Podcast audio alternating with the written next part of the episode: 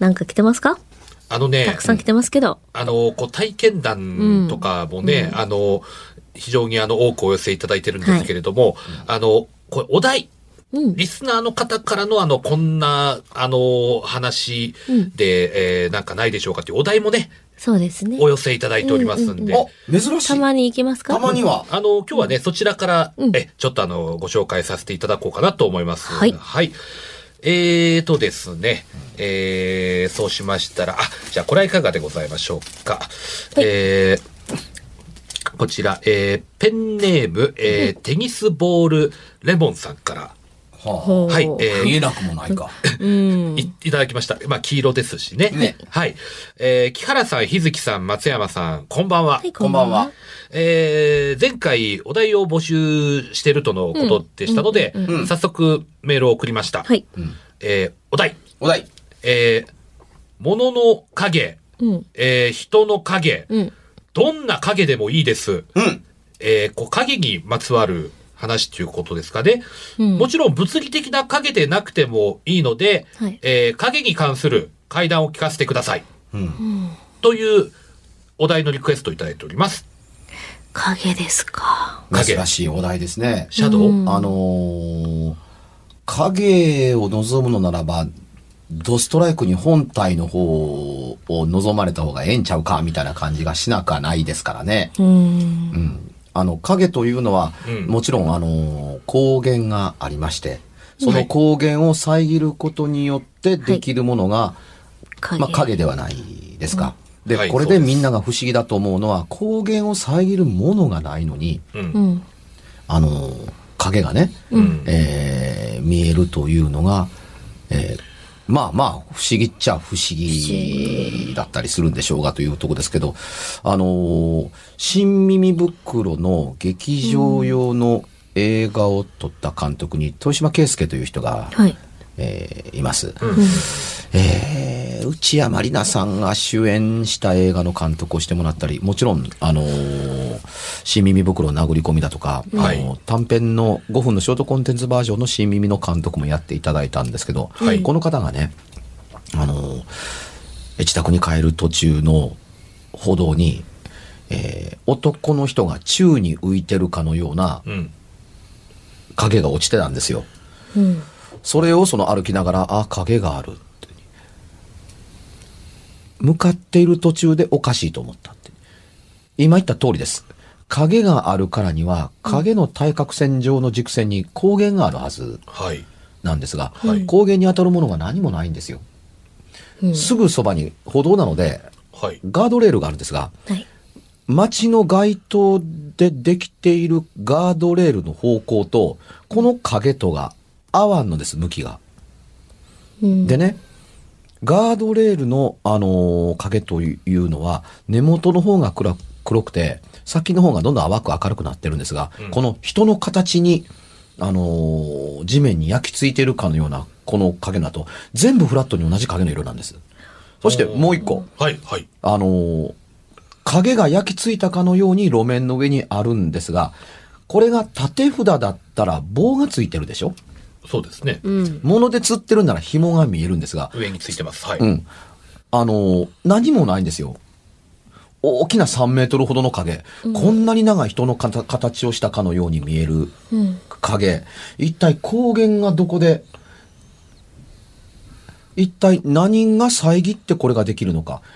影の周りをぐるぐる回ったんですが、その影の上に自分の影が重なっていくんですよ。周りの光源に合わせて。はい。はい。はい。はい。はい。にもかかわらずその影そのままなので、俺の影がこの影に重なってるよね。うん。え、おかしくないというふうに、ぐるっとその影を歩くように回った、その自分の影と、この影が、うまい具合に光源が重なる的なものの見え方する場所がないんです。まるで本当にね、えー、路面の上に焼き付けたかのように、不思議に思った豊島圭介、さすが新耳の監督をやるだけのことある。パシャッと2枚の写真を撮った。はい。はい。はい。それを未だに僕持ってます。昔のガラケーの中に入ってるのかな。本にも紹介したことがあるんですけど、焼き付いたような地面の影。うん。で、あのー影という言い方的に言う、シャドウではないんですが、あの、影のような跡がついたということというのは、物の影とは限ってない場合もあったりします。うんまあ、例えばですけど、日焼けの跡が影のように見える。えーえー今年発売される本に書きましたけれども、あのー建設工事現場で使う重機を扱っている会社、はい。ええええ誰でも知ってるパワーショベルだとか、んあーあのはいブルドーザーだとか、はいええこがつく会社だったりしますけど、はいそこで勤められていた方がね、工事現場から連絡があったってに、故障かもしれんけど、ちょっと見に来てくれというので、地方なので、割と来やすいうんうんうん。来やすいというか、来やすく電話かけてくるっていう、ちょっと見てくれへんかって、えどうされたんですかって言ったら、エンジンが止まる。あらら。エンジンが止まるとは動かないということなんですかっていやそうじゃない。エンジンは動くんだけれども、止まるんだ。うんえー、意味わかんねえ。どういうことですかっていや、作業を始めようとすると止まるって意味がよくわからない。えー動いたものなら作業できるんじゃないんですかってさ、それがわからんからあんたに来てくれっていう。うん。行ってみたら、んと、重機そのものよりも現場の違和感におかしいなぁと思ったっていうのは、えーバケットを外して、カニの爪みたいなものがついてる、あのーはいパワーショベルあ、が家ございます解体してるうんうんんですよ。こう、こうババシリッバリバリうんバリバリバリバリですねで、はい半分以上潰して、残りこんだけというわずかな屋根とうん、残りの壁がある。その手前で、重機が止まってる。はいうんうんうん。これ動かないんですかっていうふうに、ちょっと変わりましょうって。うんルルルルルルル、ブーンと動き始めて、動くじゃないですかって。じゃあ動かしてって言って、ちょっと前に進むと、うん、うんとうなって止まるっていう。あら。あれおうって止まるだろって、えそういうことなんですかでももう一回かけるとボーンと白煙を上げて動き始める、は動きましたねで前にあのう動こうとすると、ピタッと止まるでその真正面にあるのがその解体されて残っているわずかな屋根と壁っていうはい。えじーっと見てるとその壁にねはい。まあ、影というのはおかしいですけども、真っ白い、あのー抜けた形のものがあって、白い漆喰の壁が見える。はい前に何かが置いてあったものが溶けられて、はい汚れてないまっさらの影のような形で抜けてるわけですよ。あとは汚れて、あその、うかポスターを貼った後、剥がしたみたいなもん。ポスターを剥がしたみたいな跡みたいなもあんの、です。タバコのヤギとかもね、綺麗になんか白く、なんかだそっうたでりすそう。ああ、わかった。そういうこと、そういうこと。わかった、わかった。影の逆みたいなもんで、他のところは日焼けしてるけれども、そこが影のように、まあまあ明るいから影というのはおかしくないですよ。そこだけ抜けて、はいあの、あるというふうに。うんうんうん。その大きさといい、形といい、いわゆる長方形の形といい、あ、ここ仏間で仏壇置いてはったんや。であ仏壇は引っ越されて、どけられたんだけれども、はいはい長い年月の間、仏壇を背負っていた壁が、ーうん潰されたくはないのだよと言わんばかりに、で、ね、あのー現場監督のところに行ってですね、これはね、いや、どう言っていいかわからないですけども、ちょっと言うこと聞いてくれませんこれ、重機の問題では僕ないと思うんですって。うんな、何の問題やねん。指さして。あの壁やないかなと。そんなことあるかいでもそんなことがあるかいが今ここで起こってるじゃないですかって。うんどうしたらええあの、お酒壁にバーかけ、とかけて、あの、塩を巻いて、で、みんなで、これ多分お仏壇のあてやったと思うんうで、んうん。ああ。ああ、そうや。お仏壇の影やと思うって。あのー、取り壊させてくださいっていうに、手の一つも合わせましょうよって。ああ、わかった。っていうので、誰かさっき買ってこいっていうね。あのー、ざーっと巻いて、お塩で。まあ、塩だから酒だから、どれがいいのかわからない。最終的にみんな手を合わせたのが良かったのかもわからない。どれが良かったのかもわかりませんけれども、あのー、もうこれで最後です。あのー、仏壇はお引っ越ししましたので、どうぞそちらの方へ。っていうふうに。よし、終わった。エンジンかけてみて、バウーン、ババリバリバリバリバリって動き出して、うん爪がでバーッと残りの壁を解体することができたっていう。ああ、できた。それがね、白く抜けた影のように見えて、うんうん。で、その、それがなかったらというか、まあ、古く置かれた仏壇に影などあるわけがね、あの、他の壁のりと同じわけがなかったりする、当たり前の話ではありますが、それがあったおかげで原因これちゃうかなと思ったら、まあ、それやったと。あの、焼き疲れたという点で、まあ、影かな、みたいなふうに思うという。うんで、影が動く怪異というのは比較的よくあるんですが、はい勘違いや思い違いや自分が考えている光源とは違うところがから光が当たっていて、それができたのではないかということを拭い去る、いわゆる検証的なものって、その場にいるわけじゃないからできないことが多いうんです。もう次行ったら条件変わってるのでっていうこともあったりしますからね。ねうん、でも物の影物がないのに、あのー影があるというのと、ん物があるのに影がない、あ結構ありますよねそれは意外ねに、階段とかの話ででも、うん写真とかに写った写ってあれ鍵がないっていうものでもねそうそうそうそうよくねありますよねあの人間でも影がないっていう人がっていうふうにでいやそれはその人たまたま光源の影で見えなかっただけなんじゃないのって言ったら正面に向かい合ってて、うん自分の影がここにあるのに、うんなんでこの人の同影だけないじ方向性に影がないのうんっていうふうに。ありますよね忘れましたけど、影がないよ、僕の影がなくなったっていうふうに泣いて帰ってくる子供の話、本に変えたような気もするし、今、聞かれて思い出したから喋ってるだけのような気もする。これ書いてないのかな何ですかそ影、れ影がないって子供が帰ってきて、帰ってきた子供に影がないねって。はいお母さんがびっくりして。うん家の中に入ってきたから、うんえーわからへん。外出よっていうに、外出たら、お母さんがびっくりしたっていう。本当にあの、自分が手を繋いで差し伸べてる手だけが残ってて子供に影がないっていう。うっそーっていうふうにびっくりしたらびっくりしたかのように影が足元からシュッと生えた。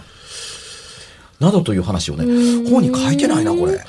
いやでもまさにこのお題にまさにもうぴったりの、ねまさに影ですよねいい本に話書いをしとてこもう。らい取ましたね材ノートに。えっとね今思い出したから。うん少なくとも、あの拙者があの読んだうん本の中では、はいちょっと記憶にないんですけどうん、じゃあ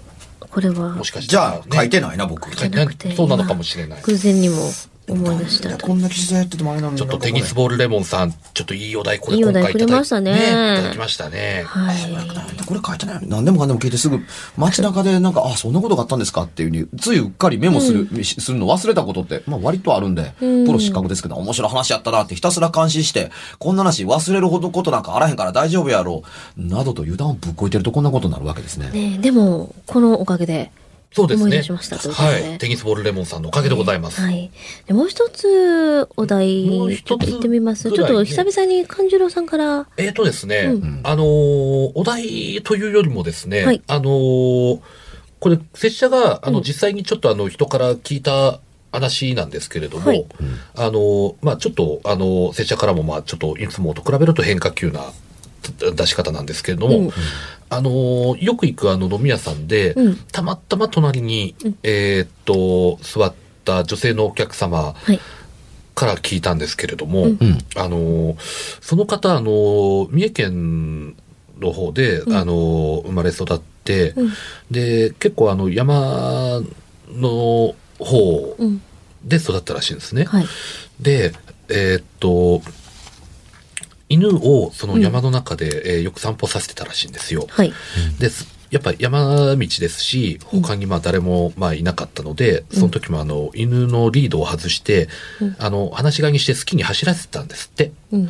で、あの、自分もちょっとあの、後をついて歩いてたら、犬が急に山道をターってねうん。こう走り出したらしいんですね。うん。で、あれで急にどうしたのって犬のこう行く方向を見たら、あの、100メートルぐらい向こうにですね、はい。えー黒い猿のような動物が、こう四つ足で歩いてたっていうんですよ。うん。で、えー特徴を挙げるとすると、まずその黒いっていうことと、うん。えー尻尾が1メートルくらいの長さだったと。うん。それをずるずる引きずりながら、えー歩いていた猿のような動1物メがートルうんそう。で、なんで猿だと思ったんですかって聞いたら、うんあのーその、動、歩き方はい。その、なんていうんですかね、こう、四つ足でうん、こう、背中を丸めて、うこんうんのうん歩く、その100メートルくらい離れてる状態で、うん黒いのと、あとその尻尾の長さ、うん。わかるっていうことは、その、そいつは結構な大きさですよねっって聞いたら、うんそうそうなんですよって言って、で、そいつが、あのーまあ、犬は要はそいつめがけてまあ走っていってたようなうんうんうん。感じだったらしいんですけど、うんそいつがこう横道にパッて、あの、入ったんですって。うん。で、それまでは後ろから見てたのが、えー横道に、横からこう今度捉えた感じだったので、その尻尾の長さが改めて分かったと。うん。横道にガサガサ、うん。うん。そ入っていって、それから遅れて尻尾がズルズルズルズルズルっとはい。同じように入っていった。で、それを追って犬もパッとうん。横道に入っていって。で、その人が、えー速攻の、そのあたりに、えー行き着いた、まあ、ちょうどそれぐらいに、犬が、あーまあ、その入っていったあたりからまたパッて、自分のところに戻ってきたらしいんですが、あのーまあ、特にその、その人自身とか、あのーワンちゃんには特に何もなかったらしいんですけれども、拙者があの、やっぱりいろんな、こう、ネットとかでですね、うんえーっと、やっぱ見、見た話の中ですと、そういう、あの、漁師さんとかが遭遇したやっぱり山の神様とかに関する話ってやっぱ、その、猿のような形状で表現されてることがやっぱ多いように思って、はい。ちょっとそれを、まあ、感じたというか、でも、猿ではない。日本猿では少なくとも、尻尾がないそんな1メですーターってね。そうそうそう。だから、うんまあ、体の色とかからしても違いますよねって、その時は一緒に、まあ、言い合ってたんですよ。うんですよね、みたいな。うんどうなんですかどうなんですかって、要点がいくつか。まずね、はい100メートルの距離がわかるというところは、多分100メートルではないなと思うので、う。うんん。ん今なんか声が入ったまあいいや。うん。あのー、100メートルまっすぐで見えるはずが、とりあえずないはずです。あのーなので、うん距離感が多分違うと思うんですよ。まっすぐの直線ってまあないですよ。三重県で。うんそう簡単には。まあ、こう、なんか、山、山道だったそう。らしいんですけどだね。からもうちょっと距離は近かったと思うのと、距離が近かったと思うからこそ、それだけはっきり見えた。100メートル先で、大きさや形がそんだけ明確に見えるって、うん。あの、ひょっとするとめちゃめちゃでかかったりするかもわからないのでっていうところありますが、でおっしゃる通り、日本猿に尻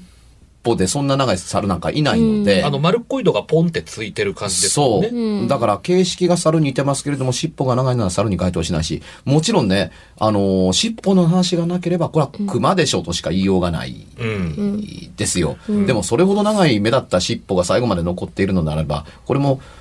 熊ではないですよね。うんですねなので、うんいろんなものを消去方法で消しています。はいあの、距離が100メートルがもし本当に離れてて見えて、それほどのものがはっきり見えるなら、ちょっと大きいんじゃないの相当、ええ尻尾の細いものまで見えるならば、はい近いか、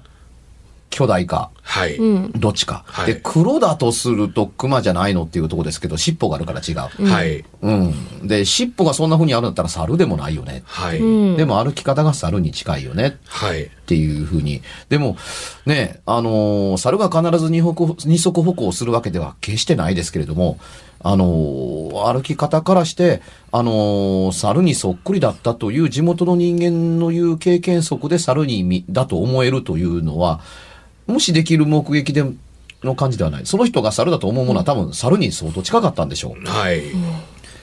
で、全部消去していくと、はい答えとしてはそんなものはいるわけがないっていうふうにはなったりするんですが、んはいそれで全部片付けられるかというと、片付けにくかったりします。和歌山県から三重県には、あのー世界遺産に認定されているいる古道がありますからね。古い道が、熊野古道がうんうんうんうんありますから、あんな滅多に人が入らんようなところか何かに、うん。あのーそういうものが、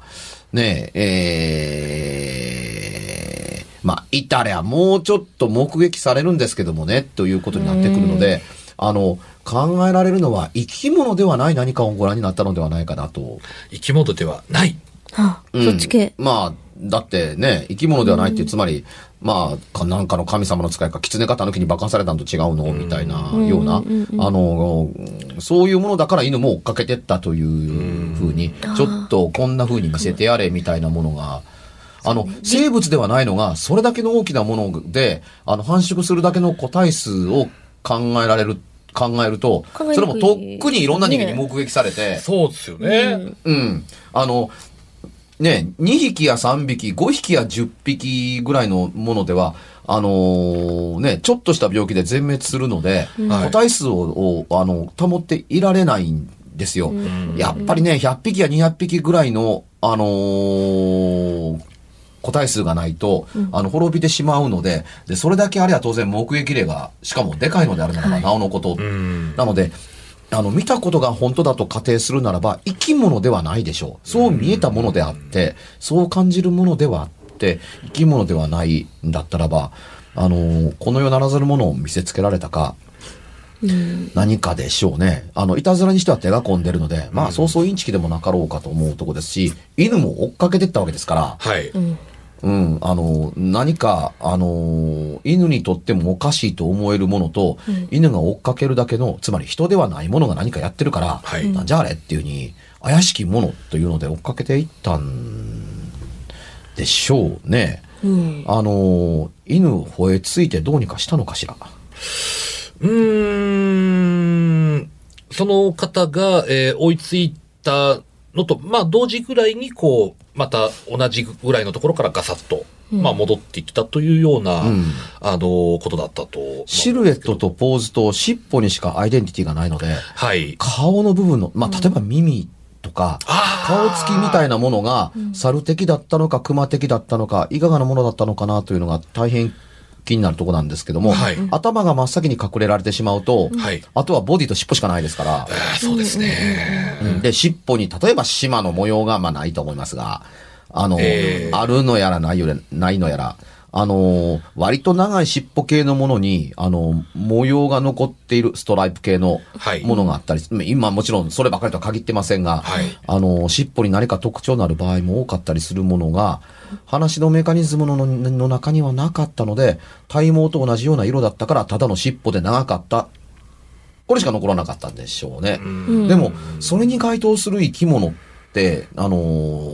日本の生物層で、あの、三重県にそんなもんいるのかっていうと、いないですよ。はい。うん、だから、あのーとりあえず、しかもこれが生き物であったら、あの、あまり面白くないと個人的に思ってたりする。まあ、いるかいないか、生物としてになるので面白くないので、はいまるで何かに化かされたかのような話として受け取ると面白い話だなと思うんですよ。どうや、怖かったやろっていうふうに、誰かに騙されてるかのような。ああ。なるほどね。うんこんなん女のこの山にはあんまり入ってくんなよみたいなような。これを正面から捉えたというビジョンで今も語り継がれているのが広島のヒバゴンみたいなもんやないかなと思ったりします。なるほどね。ふっとね、ヒバゴン頭やったんですよ。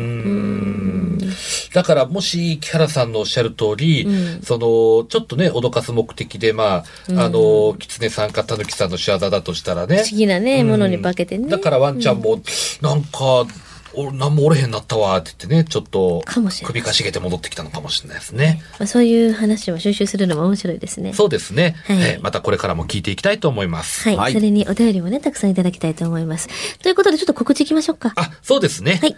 えー、こちらからはですね、えー2月7日、2月7日でございます。はい我が大衆プロレス松山座1周年記念の公演がですね、はいえー生野区民センターで15時より、えー行われます。はいチケットもですね、えー良い席はどんどん、えーなくなって、きておりますので、うんえー松山勘十郎でぜひ検索して、えー詳細とお調べいただけたらと思います。えー私の方はですね、えー3日後の30日、えー西宮のアンクルジャムというところで癒し系のライブを、えークラゲというユニットを組んでますけど、その、えー相方と一緒にやりたいと思います。そしてですね、2月、えー8日は沖縄です。ライカムというイオンができまして、そこのステージをえー8日の昼にやりますのでね、えーその次の9日は、えー那覇の首里の近くにあります、ある手先、えー崎山というところでも、えーライブを行いますので、ぜひぜひ遊びに来てください。あとですね、10えーこの2月の11日からしばらく4日間ほど、えー作品展ライブということで、あの、いろんなあの女子が喜びそうな、なんかアクセサリーとか、はいはいはいはいは作いはい品をえー展示しつつも、えーライブもやるというね、えーライブは多分13日ぐらいになると思うんですけども、はい。まあ細かな詳細はまた日付をここで検索してください。はい、検索をなるほど。